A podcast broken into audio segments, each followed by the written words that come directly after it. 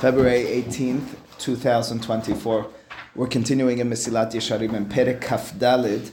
Um, at the paragraph where it says Ach Hayirah. And if you recall what Ramchal had developed for us, what he described to us is there's different divisions and a certain hierarchy in the context of Yirah. Yirah translated as fear or awe of heaven. You can, at the most base level, deal with a childish but some adults as well. Yirata onesh. I fear punishment. That's why I do what I do. Above that, yirata romimut. I have an awe. I'm inspired by heaven, and in turn, in the situation of sin or of doing a mitzvah, that's what brings me to it. I want to get closer to God. I understand and feel His majesty. That's what drives me.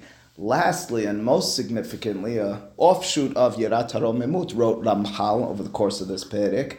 He says there's Yirat Het is the way he describes it. It's that I fear, yes, of course, the majesty and greatness of God, but not only in the context of His prescribed mitzvot and avirot. He told me to do this. He uh, told me to abstain from this, and that's why I listen everything in between, every decision that I make, everything of approaching the mitzvah, everything removing myself from the avera is inspired by this as well. Writes Ramchal, Ach hazot shenaim. He now, although he broke it down into three or two, which were three, says now that last one, the Yirat Het, we can break into two as well. Ha'ehad hu bahove or atid v'hasheni ba'avar. He says the first of these uh, divisions is in the present or in the future, and the other in the past. And he explains, bahove hu hadam yare v'doeg al mashu oseh or mashu holech la'asot. pen bo davar or pen yikanes bo eze davar shelo lefi chvodo yitparach or kmo shenitba'er le'el. He says this first is the one we've really been discussing over the course of this chapter, and that is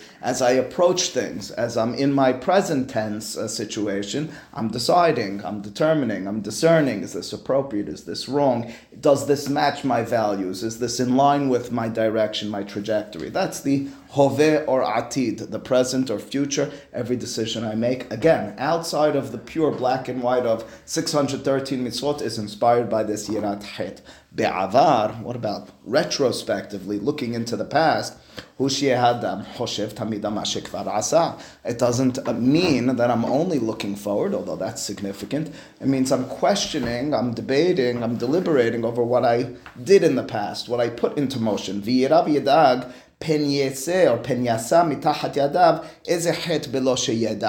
It's not that you're crying over spilled milk, it's that I'm determining and deciding did my actions in the past inspire a situation now in the present or into the future which is negative? And that, as a result, is a reason for me to fix it in the present or future. Again, uh, what was done is done. Of course, I want forgiveness for that, but more importantly and significantly for my future tenses, to realize what was done, how I brought myself to this state of being.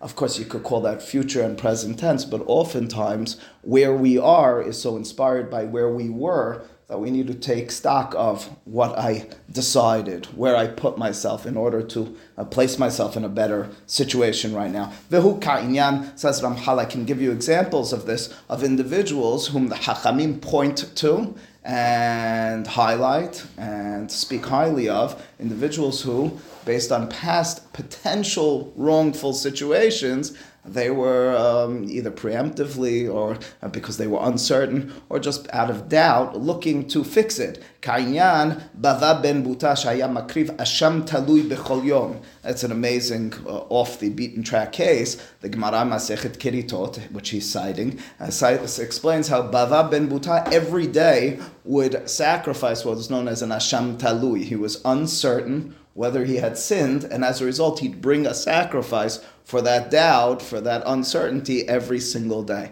It sounds a little bit obsessive. It is. It's a bit extreme, but the description is one in which I'm constantly questioning myself. The kernel of truth that's embedded in that Gemara, which describes an individual who was constantly nervous, is how we are constant. I mean, it's it's what the many of the great Musar uh, masters uh, describe us doing daily. We should be taking a heshbon hanefesh. We should be determining what went into my decisions this past day, and I'm in turn questioning them constantly in order to make certain that I'm progressing. Olot Mispar kulam ki amar Iyov ulai hateu And furthermore, he brings another one of these fascinating, again, off the beaten track cases where the Hachamim imagine Iyov, that of course figure from his book, Iyov, how he would sacrifice, or he did sacrifice, for the potential wrongdoings of his children. Of course, children being an extension of father, he, without knowing that they did wrong, would be sacrificing. Ramchal is stressing these extreme cases for each of us to take stock of our decisions, to make to make decisions based on what we've done or decided in the past. And lastly, and perhaps the most, at least in my opinion, exaggerated case is Moshe and Aharon, the Gemara Masechet Horayot. Before we read it, I'll describe it to you. Moshe, of course, needed to anoint Aharon in order to establish him as the Kohen Gadol. We'll read about it in coming weeks, Parashot. And uh, the Shemen HaMishcha, the oil with which you anoint, of course, Nadav and Avihu is, is, is, is, is a wrongdoing, but the Shemen HaMishcha, which is used, is uh, is uh, strictly speaking forbidden for uh, regular people to use. We're not allowed to benefit from it in any way. Just like if you sanctify an animal to the mikdash, you can't benefit from it. So too that oil can't benefit from it. But it was a command in order to uh, coronate the uh, kohen gadol or a king. You have to put on them the Shem Hamishcha. Moshe and Aharon, says the Gemara, were both very nervous that they had done it wrong. Perhaps they got some benefit, inappropriately so, from that Shemen HaMishcha. And it's an amazing thing. In the midst of fulfilling God's command of putting the Shemen HaMishcha, the Gemara imagines Moshe and Aharon as questioning themselves. So it's it's the furthest extreme of Ramchal of Mesilat Yesharim's description. Not only are you questioning in the moment of mitzvah, am I doing it? Am I properly performing or avera? I'm going to move away from it. But furthermore, in between uh, and the decisions I make in the uh, parv uh, gray areas, but even more so when I'm doing what's right. So to speak, I've, I once talked about this and got criticized because everybody said to me, just allow for everyone to do it. Shelo lishma talked about why we do chesed. Are we doing chesed just so we feel good? It sometimes bothers me that the only message with regards to doing good acts for others is how it'll make us feel good. I think there's a shortcoming in that. I think it's inspiring and I think it gets people to do it. I think we need to speak further than that. And I think we need to stress that we're not doing it for ourselves because if we're doing the act for the other just because it makes you feel good afterwards, well, then you're kind of missing the point. You're still selfishly feeding yourself. Your ego is at the center of it. I stressed this at one point or another, and uh, for good reason. People said maybe you shouldn't be speaking so much, allow for people to get involved. And then trying to. Of course, I'll balance it. But uh, this is the extreme in that respect. They're doing the right thing. They're doing the command of God, and in that moment, they're questioning themselves: Are we doing this right? The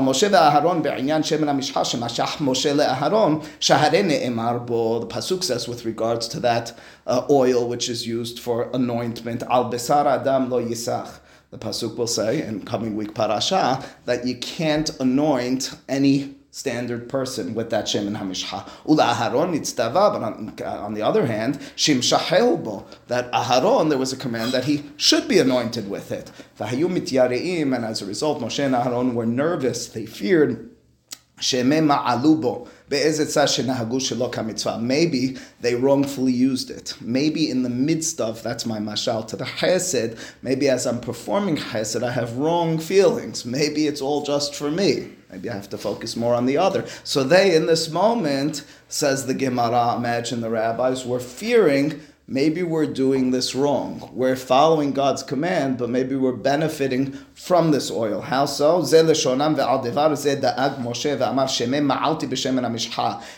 Moshe was nervous. Maybe I got some benefit. Maybe uh, the Shemen HaMishcha in some way uh, benefited me. Maybe my hands by uh, anointing. Maybe in some way the smell. I mean, the Gemara and the Rish and the Mefarshim detail what could have been the fear, but there could be a fear in any and every circumstance. You know, deal Mela, in lanu lihishtamesh bahem. Did I get hana'ah from the Nerot Hanukkah? Nerot Hanukkah, you're not supposed to benefit from them. So here, uh, that one's easy. So just walk out of the room. Over here, I anointed, I'm nervous, I'm uncertain. Did I do it right? יעשתה בת קול ואמרה כטל חרמון וכולי, ועדיין היה אחרון דואג שמשה לא מעל ואני מעלתי יעשיה בת קול ואמרה וכולי, הרי לך מידתם של חסידים שאפילו במצווה שעשו היו דואגים ואומרים שמן יתערב בהם שמץ פסול חס ושלום. משה ואהרון again. Ramchal in this chapter, it should be noted, we're at the very end of the book. He's speaking and he'll finish. If you look to the final words in this uh, perek, he quotes a pasuk, Yiru et Adonai kedoshav. Uh, he's talking about yirah for the kedoshim, for the sanctified. There's no question that Ramchal over the course of this chapter is talking about an extreme. He's talking about when you've made it. But there is nonetheless opportunity, there is circumstance and situation for us to glean from that messages to our own lives. In the moment I remember, I was an 18 year old boy studying in yeshiva. There was a rabbi, I hope he's still alive, I don't know. His name was Rabbi Moshe Rosmarin. Rabbi Rosmarin wrote many books called Devar Moshe on Talmud. He used to teach us in the afternoon, twice a week, or what, twice a week, uh, Habura on the Gemara we were learning. It was a tre- tremendous opportunity. We heard nice shiurim from him, etc. From time to time, he mixed in hashkafa. For him, hashkafa, Jewish thought, was not so much, of course it was as well, Mesilat Yesharim, it was dedication in a full and utter respect to Talmud Torah. This was a person, uh, is a person perhaps who studied Torah passionately his whole life, gave his every fiber of being to Torah. So one time he was teaching then, we walked out either inspired or confused, I don't remember, and there was an older guy who was in the Kolel at the time, probably not so old, but probably in his 25 or something compared to us 18, and he was very annoyed that the rabbi had spoken. He went to talk to the rabbi, he told me about this afterwards, because he said, this rabbi has in no way any way of speaking to you about this sort. I said, why not? He said, Do you know what he does at night? He said, We've seen it. He's like an older generation individual. So, Someone they talk about from hundreds of. Said, What do you mean? They said he's in the Bet Midrash at night with young guys in some yeshiva in Yerushalayim. He has buckets of water which he places his feet into of cold of, of, of freezing cold water to stay awake. He nibbles on kernels of uh, of coffee beans in order to keep himself awake. He's a person which we have no in terms of dedication to Torah, no no grasp. We're not even coming. He's speaking to young boys and looking to inspire them. He's just going to cause you to all be nervous and to feel like failures. I asked him what was the response of the rabbi. I don't really remember this, but I think that, well, at least in my reconstructed memory, the response could have been or should have been, I can still inspire them. In other words, I think that Ramchal, in including this in his book, instead of leaving this out, gives us something to aspire to. It's it's it's it's a something. It's it's a pie in the sky. It's a out there goal and ambition. But at the very least, it gives us something to strive toward. Of course, we need to begin in the first half of Mesilat Yesharim, but that's not to discredit the final part and to say, well, this is what we can and should be constantly striving for. He writes, that Avraham aharesh yasad la'azor lebin achiv Lot. Similarly, you find with Abraham, after he saves Lot, the Midrash explains the pasuk, hayam mitpahed ve'omer, shemeh lo zakum ma'asav legamre huma shepershu al pasuk al tira Abraham. So the pasuk says that God turns to Abraham after he saves Lot from Sodom and tells him not to worry. Why was he worrying? What would he be nervous about? Different interpretations. Um, Rashi, in his commentary to the Torah, if you recall, says that he was nervous. Now he used all of his zechut in saving his uh, his relative Lot. Maybe there was no zechut left. The Midrash has a different interpretation. Amar veomer ben kol uchlusin ehad. Uh, the fear of Avraham was maybe in saving Lot, a mitzvah, objectively speaking, as I said this year on the parasha, I said that's the first act of chesed we learn of Avraham. Is an amazing thing. Pidyon Shivuyim. It was and is very relevant to now. It's the redemption of captives. That's the first. It's not hachnasat orchim. It's not uh, all the other acts of chesed you find. It's Pidyon Shivuyim. Anyway, the fear of Avraham, says the Midrash, was maybe I killed an innocent person as well. To that, God says, don't fear. He was in the midst of doing a mitzvah, perhaps one of the greatest mitzvot, redeeming captives. And yet, says the Midrash, and Ramchal again stresses this, as he did in the last three cases. He says you're dealing with an individual who, above and beyond, even in the moment of doing right, on the straight path, has fears. לפיכך נאמר לו אל תירא אברהם ואמרו בתנא דבי אליהו אל תירא אברהם אין אומרים אל תירא אלא למי שהוא ירא שמיים לאמיתו. The Midrash says that God only says אל תירא don't fear to people who are truly fearful. In other words, you have nothing to fear more, the interpretation is, because you've truly filled yourself in terms of that appropriate awe and fear. This is, as he's described, the true, the genuine, the authentic yira she'amru alea, about which the Gemara in Berachot and Shabbat says, En kadosh baruch hu be'olamo osar. So to speak, God's existence is manifested best and most pristinely in this world through Yirat Shamayim. That's the Osar, the storehouse of Yirat Shamayim, this true one. Sherak Moshe rov devekuto itbarach shemo. He's referring to the Gemara there in Berachot, at the very least, where the Gemara comments on the pasuk in Sefer Devarim, where Moshe turns to Bnei and says, What's he asking? Uh, just to uh, fear him? And the Gemara says, Atu yira milta zutretahi, is yira, is all fear of heaven, a small thing, to which the Gemara says, for it was, because for Moshe, that capacity that which he had grown himself into, something so grand and so great, seemed small and easy, keha achirim vaday homer, monea gadol hu lahem, אמנם כל חסיד וחסיד ראוי לו להשתדל להשיג ממנו כל מה שיוכל, ונאמר יראו את אדוני קדושיו. The conclusion of Ramchal here in this perek, We've seen hinted at one or two other times. We'll see it again afterwards. He describes Moshe and the Avot as being very different than you and me. Why? Because of their ability to transcend the physical was what uh, allowed for them, opened gates for them to connect to the spiritual. That's what he writes. He says, Kol hasid hasid ra'ui hasig mimena kol Hasidim can get to it as much as they can. Others have that homer, have that physical side which prevents us. He cited earlier in the book from the Gemara in Masechet Yoman, Daf Lamed Tet. The Gemara over there makes a derasha from the pasuk which talks about vinit matim. Read it as uh, not tum'ah, but rather as timtum, vinit metim. Tumtum, the word tumtum or letamtim means to close up. The concept which the rabbis in several places have is known as timtum halev. The more physical we become, the more involved in this worldly uh, endeavors and pleasures we engage in and we uh, become a part of, the more closed off we become to a spiritual capacity. That's his description at the end here. If you're seeking that yirah, you need to first We'll go through the first 23 chapters of Mesilat Yesharim. Refine yourself. Bring yourself to an open mind and open soul to that. Uh, just beginning this next Perek, where Ramchal will now, as he has throughout the book, tell us how do you achieve Yir'ah. So I told you what Yir'ah is. Again, to review it very briefly, the Yirah Ha'amitit, that highest level of fear and awe of heaven, is one in which I'm not commanded to do so per se, but innately, and that's what we stressed last week, it becomes part of who I am, my identity, my personality, that I fear, not inappropriately, but in every certain. I mean, I'm paying attention to detail. I am now attuned to the smaller things. I am conditioned to notice where something might be, or was, or will be off. Uh, that's this yir'ah, yir'ah tahet. Says Ramchal, how do you get to that? And I'd like to just for the last few moments uh, focus on his opening words over here. He says, Ach, in Perek Kafeh, derech kenyat hayir'ah hazot, the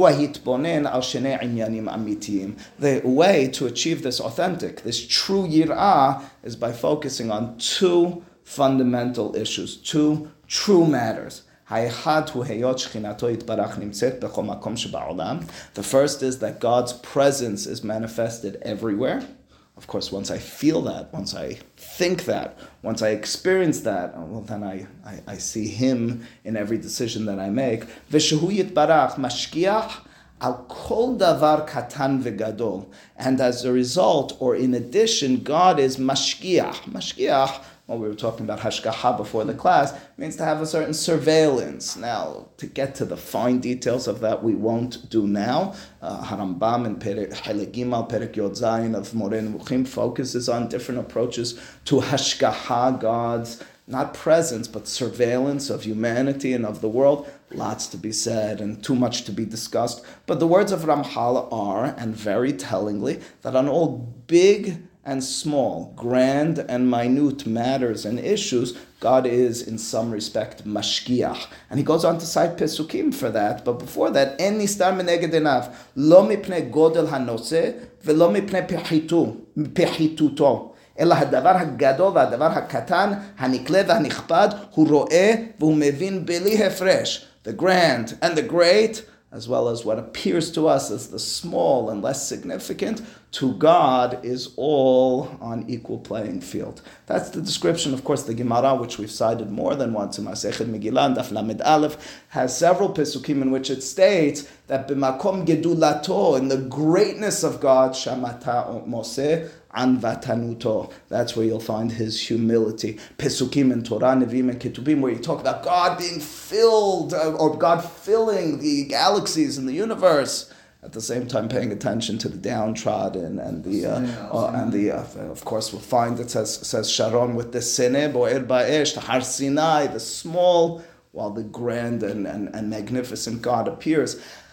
That concept which Ramchal brings forth over here, just to another minute or two on it, to understand God's greatness, which I think in turn can and should inspire us, is to realize that when a person rises to greatness, and of course God in his grand state, there is as a result no distinction between what others see as small or grand. In other words, if it's if, if you're above all that, so to speak, if you're controlling all that, then what's the distinction? It's great people who pay attention to the fine details. It's the stories we tell about the great rabbis when they noticed the little boy on the side, when they invited in uh, the uh, the widowed woman. Uh, why is it? Why are those stories so significant to us? Because in a simple sense, we assume they're focused on the greater, grander issues. While at the same time, instead, they prove to us through actions the small is just as grand as what appears to be the great.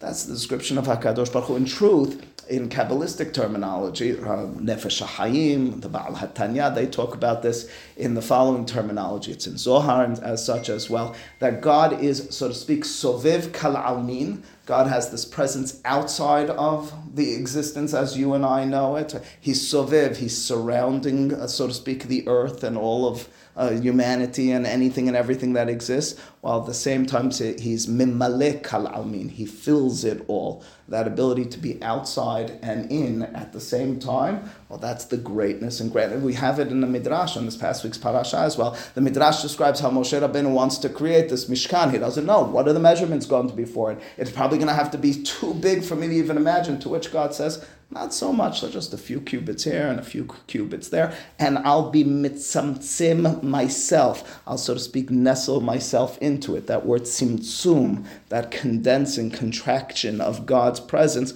the Kabbalists also imagine as God's ability to go out of it, to be misobev, misabev kala almin. It's the ability for us to appreciate His grandness while at the same time realizing and understanding that's why, ironically, paradoxically, every small matter is just as significant. I'll conclude without reading it inside with what has always inspired me since I read it in this book, The Written World, The Written Word, uh, excuse me, the written world, uh, there's a description of uh, the Apollo 8 mission. The Apollo 8 mission was uh, an, a mission, in, if I'm not mistaken, in 1968, where there were several American astronauts who were to go to space and to look at the moon. They weren't going to land on the moon. They weren't even going to send something to the moon. They were going to determine how in future missions we could land on the moon. And then, in front of 500 million watchers and listeners down on Earth, they had a very significant moment. And they were really going against what the Soviet Union, the first person to enter into space had said when he came down. He came down, he said, I searched and I searched and I couldn't find a God. And just listen to that description. I saw the grandness, I saw the greatness, and as a result, I realized that there is no God.